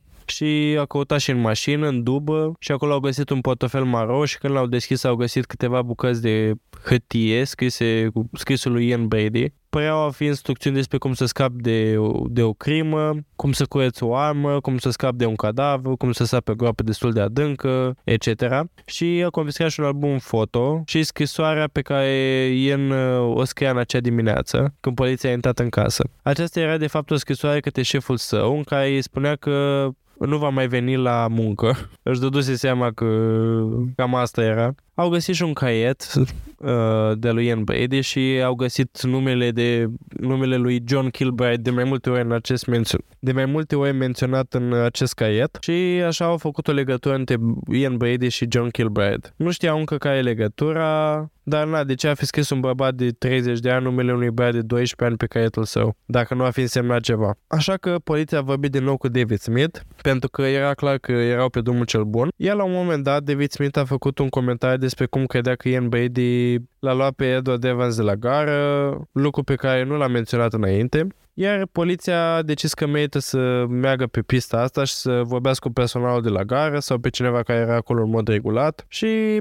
Imediat când au vorbit cu cineva de acolo, un membru al personalului a recunoscut numele, a consultat registrul și a realizat că un Ian Brady închiriase un dulap în gară și încă îl mai folosea, așa că s-au dus și au folosit cheia principală pentru a-l descuia, iar în acest dulap au găsit două valize mari pe care le-au dus la secția de poliție și le-au deschis. Iar în ele au găsit o mulțime de dovezi incriminatoare, multe, despre multe dintre ele am vorbit, mai multe albume foto, câteva fotografii cu copii, câteva fotografii cu Brady și Hinley în laștină, cuțite, peruca neagră a Marei, reportofonul. Imediat ce poliția a ascultat caseta înregistrată, toți au știut că Brady a comis cel puțin o crimă. În acest moment, poliția a emis teoria că Ian Brady și Maya Hinley ar fi putut fi responsabili sau fi avut legătură cu 8 dispariții diferite. Uh, acum, uh, trei dintre ele au fost considerate greșite și nu au putut fi găsit, uh, nu au găsit niciodată nicio dovadă. În schimb, uh, s-au găsit legăturile celor doi cu cele patru crime dinainte. După casetă, cea în care era înregistrată Leslie, fiind torturată, și-a dat seama că e o fetiță și apoi au mers la mama lui Leslie și ea a confirmat că era vocea fiicei ei. Între timp, Mayra era încă liberă și când a auzit că Brady a fost acuzat de ucidere lui Edward Evans, s-a apucat să adă toate dovezile pe care le putea lua, a un cai de notițe, alte câteva fotografii nedevelopate. Uh, bineînțeles că na, nu a avut timp să ajungă la dulapul din gară la timp, înainte ca poliția să-l găsească, uh, dar a reușit să adă o mulțime de lucruri legate de uciderea lui uh, Kid Bennett, așa că aproape toate pozele pe care le-a făcut pe momentul lui au dispărut. Acum însă poliția a început să pună totul cap la cap, aveau legătură cu Leslie, aveau legătură cu John Kilbride, aveau legătură cu Edward Evans, dar nu au putut găsi nicio legătură cu Pauline Reed, așa că l-au chemat înapoi pe omul zilei David Smith, pentru că și-au amintit cum el spusese că stătuse odată pe momentul unui copil, că Brady l-a pus să facă asta. L-au pus să se gândească la asta între timp, poliția a observat că multe dintre fotografiile din acele albume au fost făcute în zone cu iarbă mare, într-o zonă potențial mlăștinoasă, așa că au decis că zona, uh, zona mlăștinoasă de jur era un loc bun de căutat, așa că poliția a trimis o echipă de căutare pentru a încerca să găsească aceste locuri specifice din poze. Această căutare avea să fie un proces lung și plictisitor, dar la 5 zile după uciderea lui Edward, Mara a fost arestată ca și complice la crimă, care acuzare care mai târziu a fost schimbată la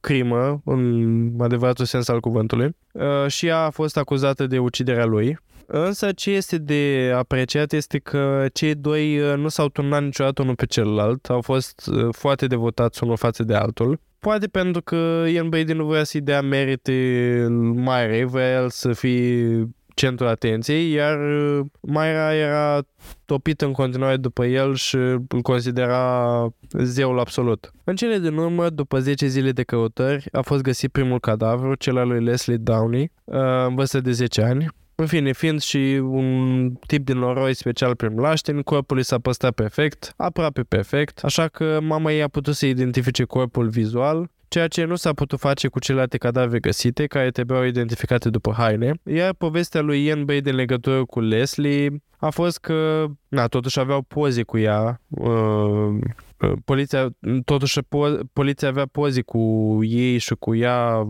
Leslie fiind dezbrăcată. Atunci Ian Bade a venit cu teoria că niște oameni au venit cu fata la el și știau că el are aparat foto și i-a cerut să facă niște poze cu ea amenințându-l și na, el de frică le-a făcut și apoi i-a plecat în uh, viața lor în continuare și nu mai știe nimic de atunci de ei. Dar na, bineînțeles că poliția nu prea a mușcat uh, povestea asta. La 5 zile după ce a fost găsit cadavrul lui Leslie, a fost găsit și al doilea cadavru, de data asta cel al lui uh, John Kilbride. Acesta era lângă râu, uh, a fost găsit după piatra care se vedea în poze și de data asta mama lui John a reușit să-l identifice pe baza hainelor pe care le putea. Uh, ea obișnuia să coasă, să coase nasturi mici pe tricouri, la fel a găsit și pe hainele de pe cadavru. În acest timp, Mara a încercat neobosit să-l facă pe David Smith să fie acuzat și el de ceva, orice numai să ajungă departe de Morin, dar uh, atât poliția cât și cei mai mulți dintre prieteni și oameni care au avut legătură cu cazul cred că el nu a fost implicat, așa că, na, acum cei doi uh, au trei acuzații de crimă la activ și înainte de procesul propriu-zis au avut o mul- loc o mulțime de preprocese, dacă pot să le zic așa, uh, iar oamenii mai ales cunoștințe de ale victimelor au au venit cu sutele la tribunal și oamenii erau indignați de aceste două persoane, au venit și strigau lucruri de genul că ucigași de copii, monstru și tot felul, rezonabile de altfel. Rudele lui Leslie au încercat să se repeadă la cei doi criminali, încercau să se lupte cu ei. Unele din rude au spus că dacă ar fi pus mâna pe unul din ei, l-ar fi omorât cu siguranță. Uh, acest lucru s-a întâmplat atât de des încât uh, poliția a fost nevoită să folosească momeli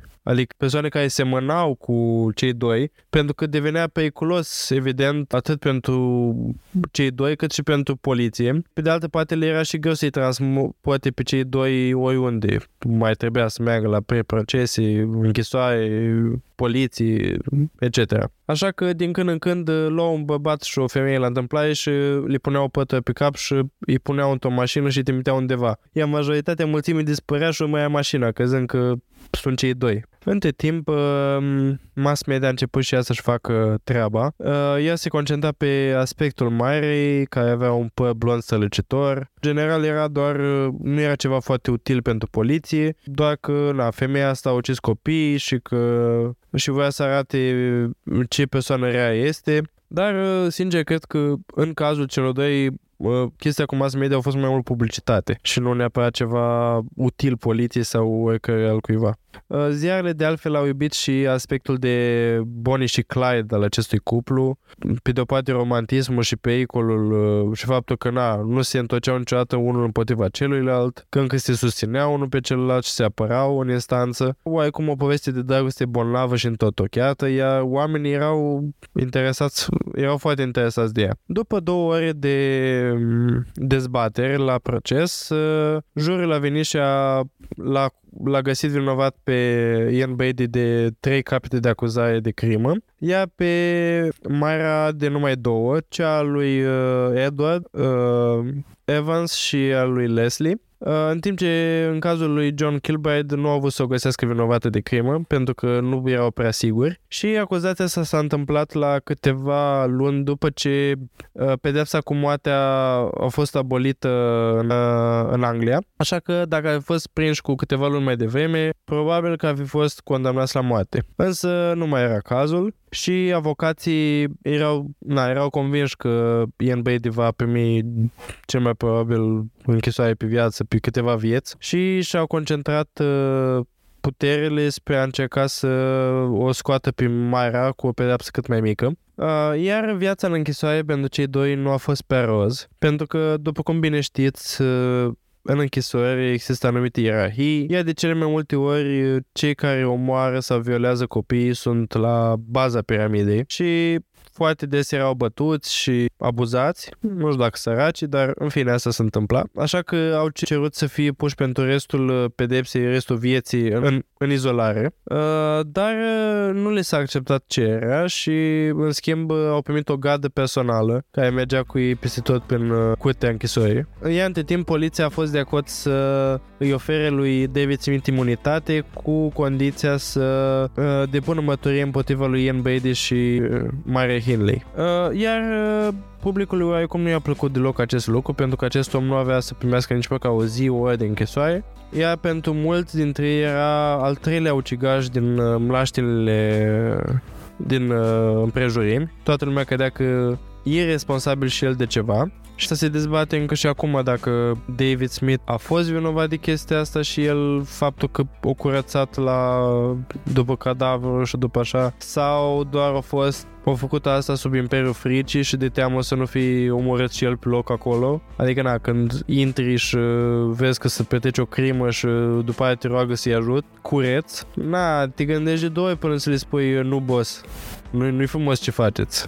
Adică, după povestea lui, n-a trebuit acuzat de nimic, dar nu vom ști niciodată că e povestea reală. În acest aspect sunt și eu de acord cu tine, pentru că acest Smith vine întâmplător în viața lor pentru că s-au, s-a căsătorit în familie, nu are nicio legătură, cu toate că el avea o afinitate către Ian, n-ai de unde să știi exact ce se întâmplă în viața personală a unui om, care sunt uh, părțile lui întunecate și din păcate părțile lui Ian erau prea, prea întunecate. Uh, și asta ziceam că Smet n-are nicio vină în asta, doar să zic că s-a chinuit Moira să îl scoată vinovat pentru ceva, uh, ceea ce este, na, având în vedere că și ea și iubitul ei uh, erau acuzați de ceva atât de serios, voia să deflecteze, să întoarcă oarecum rocada și înspre, și atenția înspre uh, prietenul lor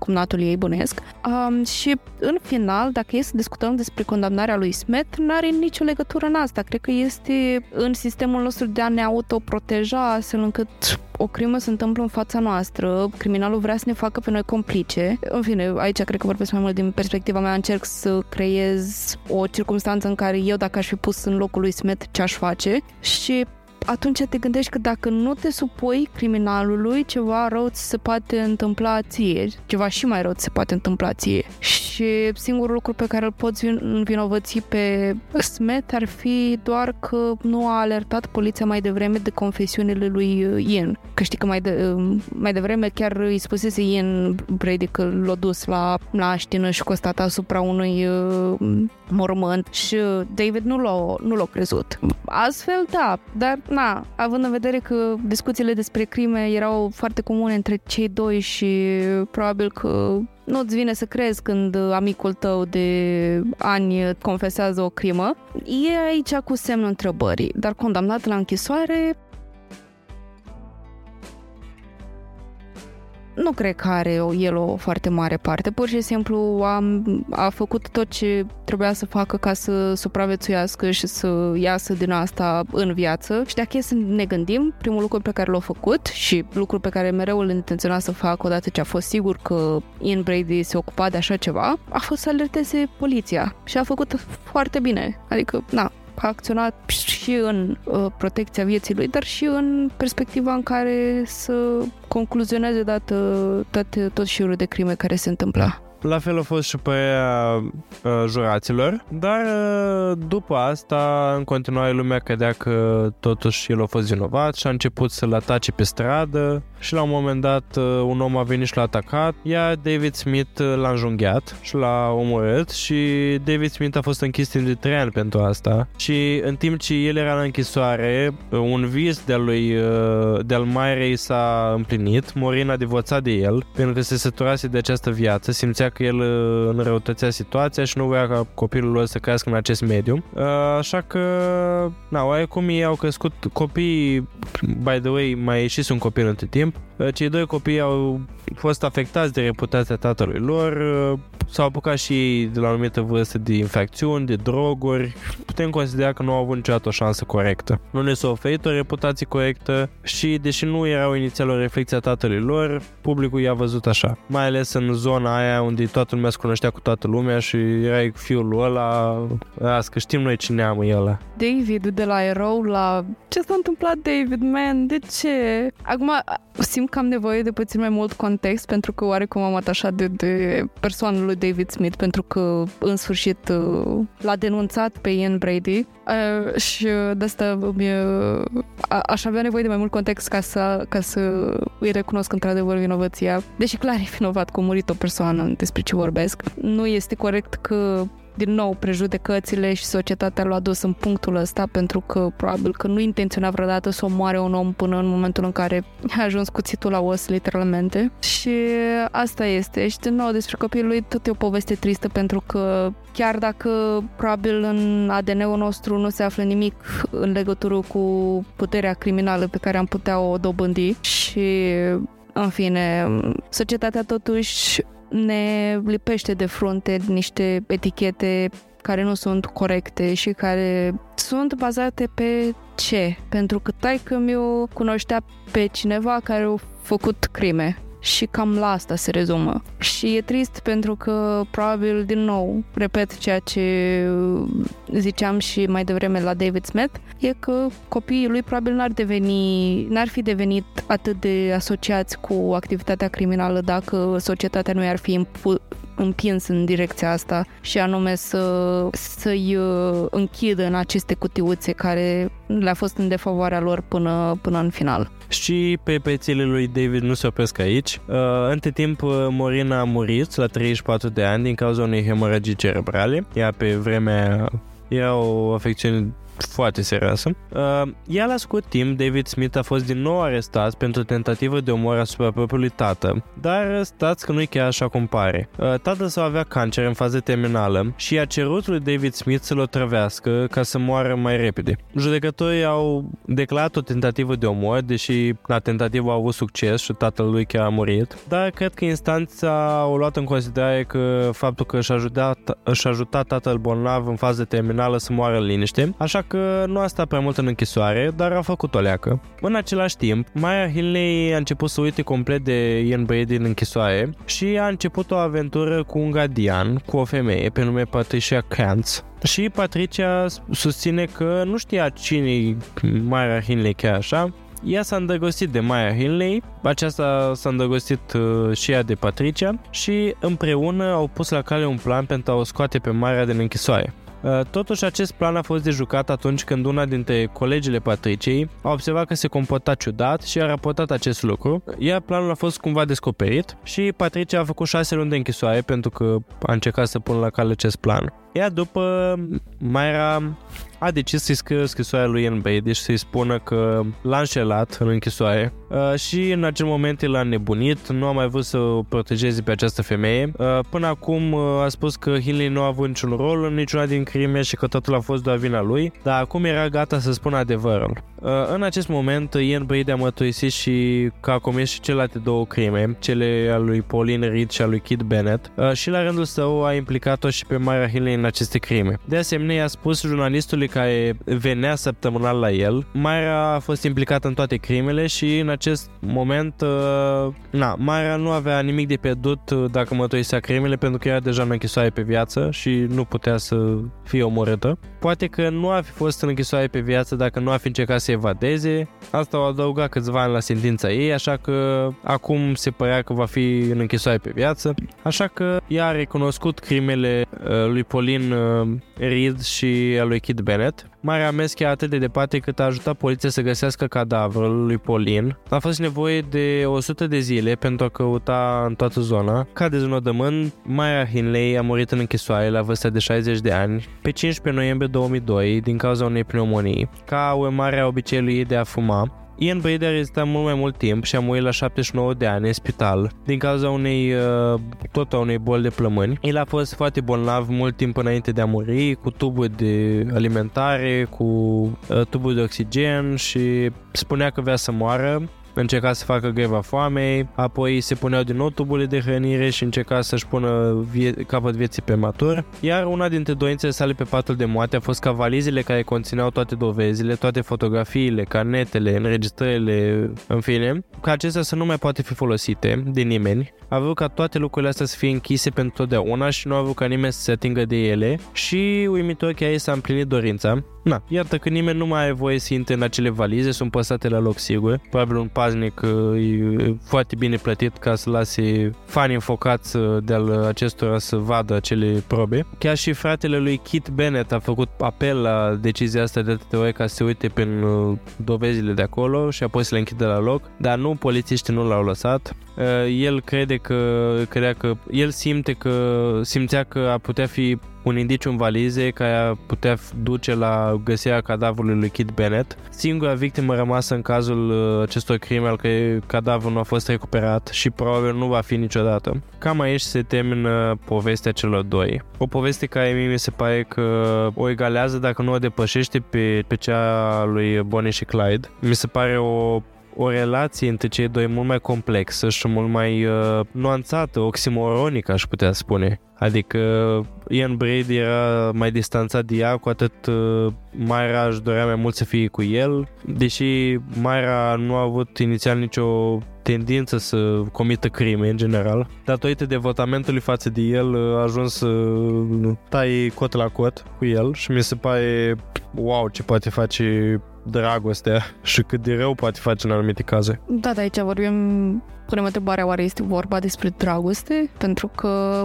odată ce știi că faci ceva greșit și continui să faci asta și o faci cu o astfel de naturalețe, astfel încât se normalizează în capul tău că e ok ceea ce faci și că ar trebui să facem asta mai des, cred că oarecum se atinge ușor, ușor de ceva patologic. Acum, nu știu cât de mult au vorbit psihiatrii despre fenomenul ăsta, nu știu dacă au fost unii dintre ei diagnosticați cu orice um, și probabil că e o discuție pe care, care s-a încheiat odată cu cazul, dar uh, îmi vine greu să cred că și Moira era în toate facultățile mentale odată ce...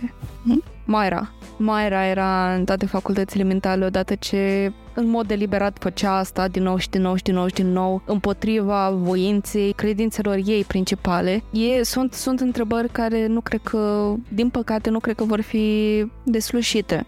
Vedem aici un cult al personalității lui Ian Brady, pe care, pe care a atras-o uh, Mayra. Și acum uite, mi-a venit în minte ceea ce discutam noi în anul trecut pe vremea asta cu episoadele despre culte, aia cu Let's Talk About Cults Baby și uh, episodul de după ăsta, uh, în care vorbeam fix despre fenomenul ăsta în care ai un bărbat foarte șarmant um, și care poate să îți atragă atenția și să îți manipuleze acțiunile și obișnuințele și credințele astfel încât să joci în narrativa impusă de el. Și clar vorbim despre o mentalitate de cult aici când uh, luăm și acea întrebare cât, uh, cât, de câți membri ai nevoie ca să faci un cult? Și este nevoie de minim două persoane. Și când este vorba de două persoane vorbim despre o relație toxică, dar aici mi se pare că este vorba mult mai mult decât o relație toxică pentru că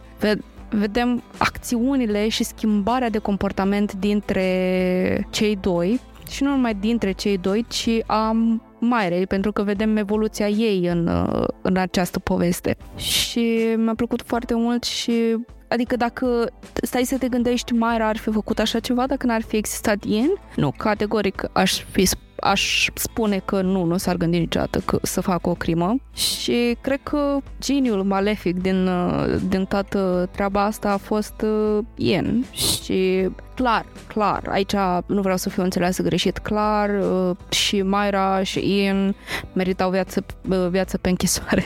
meritau închisoare pe viață și au primit ce au meritat. Și din nou și cu acel, acel input pe care l-am auzit de la anumiți creatori de conținut care au fost la închisoare și, în fine, sunt familiarizați cu sistemul ierarhic din închisori și anume că cei care rănesc copii, care violează copii, care chiar și ucid copii, uh, sunt uh, tratați foarte prost, în sensul în care sunt bătuți. Adesea sunt uh, persecutați nu numai de inmates, de colegii lor de braslă, ci și de personalul legal. Uh, îmi e greu să cred că domnișoara de care uh, era îndrăgostită Mayra și care o iubea pe Mayra uh, nu știa despre activitatea ei dinainte. Uh, sper că, rela- că relația lor era genuine și uh, a încercat Mayra să profite de pe urma ei, dar uh, un caz foarte, foarte complex de dreptul. Apropo de Patricia, uh, dacă știți cei care v-ați uitat la Prison Break, atunci când Gadiano, care îi păzea pe toți pe ăștia, uh, l-a prins cu porcării și a ajuns el în închisoare alături de cei care, pe care îi torturase, îi torturase, îi, îi ațățase atâta timp, știi? E ca atunci în Tom și Jerry când desena Tom linii în fața cuștilor Spike, știi? Și la un moment dat Spike iese din lesă și uh, îl mazilește. Așa că că a fost și Patricia în închisoare la șase luni uh, cu...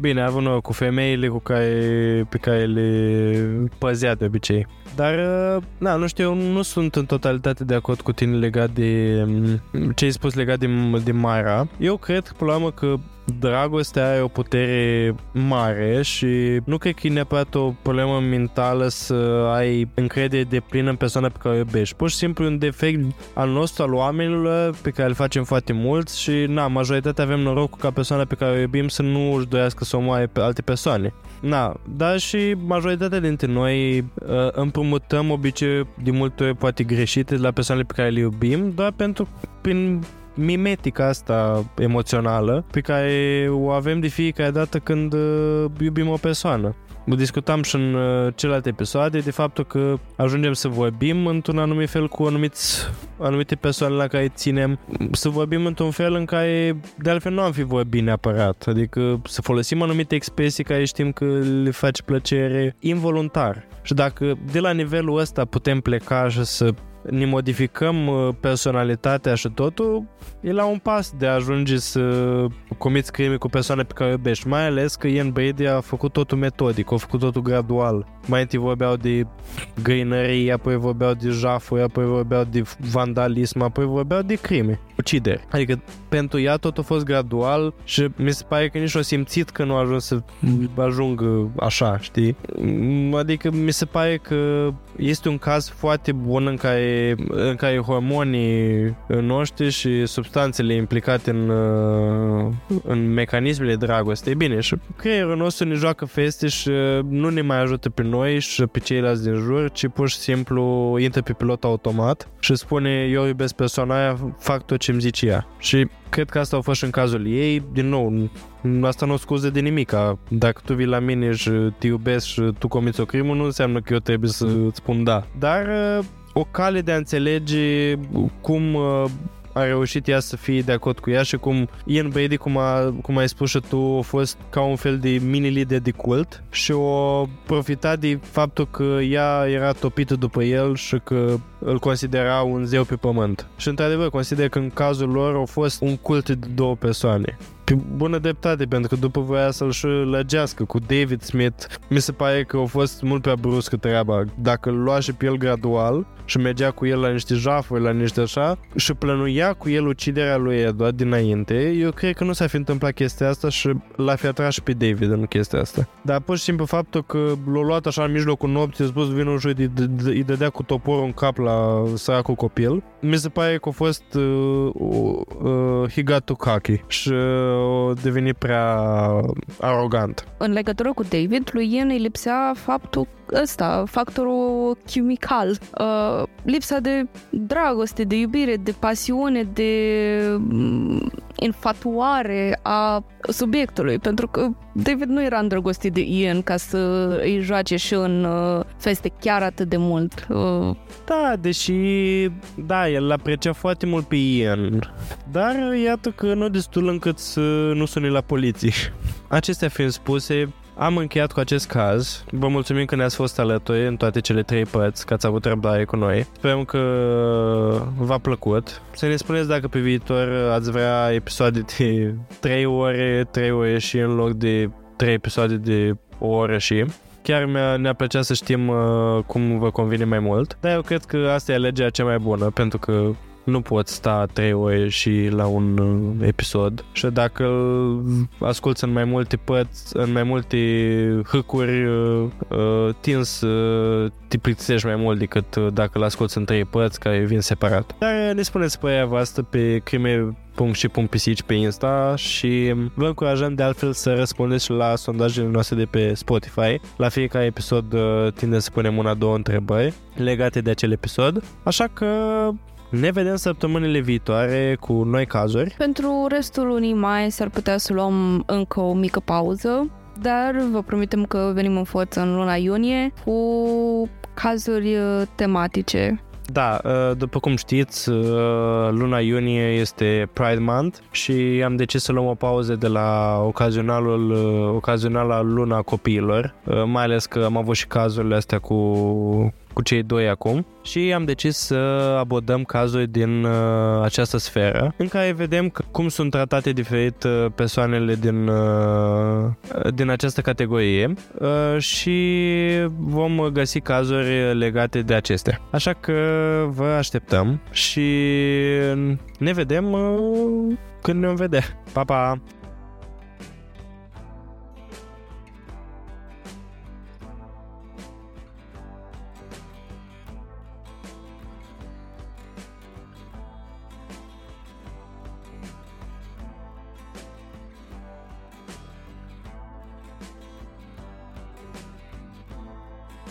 Acest podcast a fost înregistrat sub atenta îndrumare a gazelor noastre, pric și câlți. Nimic din toate astea nu ar fi fost posibil fără prezența lor.